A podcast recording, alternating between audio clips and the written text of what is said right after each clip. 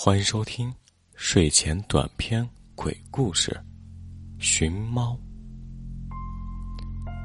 我小的时候呀，村口有个疯老太婆子，总喜欢摸小孩的头。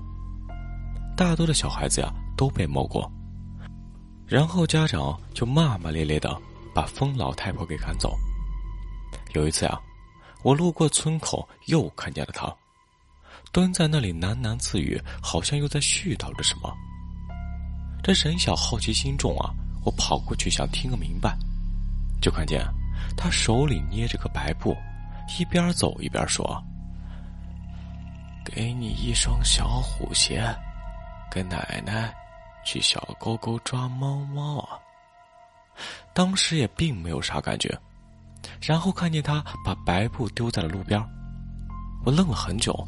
想要把白布捡起来，但是被我妈从后边一把就抓住了。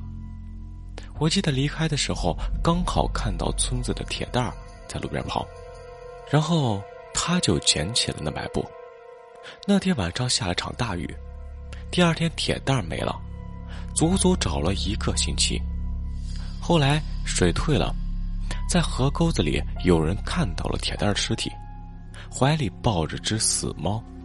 脚上还穿着只小虎鞋，我妈骂了我半天的神经病。后来每次看到那个老太婆的时候，她都冲着我诡异的笑。我记得有一天晚上睡觉的时候，总是听到屋顶上有猫的叫声，那种叫声十分的凄惨，听的人心里发毛。这农村的厕所呀都在院子里，我憋了一个晚上，实在是憋不住了。于是便跑了出去，就想着快点尿完赶紧回去。结果呀，刚到厕所就看见了一双绿油油的、发亮的眼睛。当时我吓得都瘫了，裤子都湿透了，什么东西直接扑到了我的身上，一顿乱挠。后来这我妈听到了动静，把我从厕所拎了回屋里。借着灯光，我看见身上全都是爪子印。这说来也奇怪，连续了好几天，没完没了的猫叫。我妈和我爸天天半夜拿着手电筒出去找，也没有找到。但是只要一回来，它还在叫。大概过了一个星期，我路过胡同的时候，就看见胡同里的破房子里伸出了一只手。那是老太婆的家。我看见那只手已经干枯了。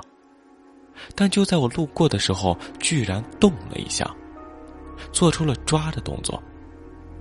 我被吓得不轻，跑回了家，但总感觉身后有个东西在追我似的。这时，我爸刚好出门干农活，就抱住了我。但是当我回头的时候，却什么都没有。我爸的胆子大呀，敲了敲他家的门，没人开，索性把锁给撬开了。您猜怎么着？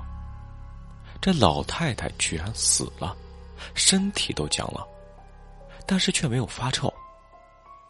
那老太婆没有孩子，这种人的丧事一般由村里人给办。这村子里死了人，出殡的时候呀，需要有子嗣扛幡，但是他没有孩子，村里人找人扛幡，但是并没有人去。然后。我记得村长给了我爸二百块钱，我爸居然答应让我去了。你猜怎么着？这我扛翻的时候，就看见他趴在杆子上，这手里还抱着那只死猫。后来，我听说他和猫相依为命，那只猫被谁家的熊孩子呀给弄死了。我忽然想起来，他摸小孩头的时候，嘴里发出喵的声音。那天晚上，我躺在床上睡不着觉。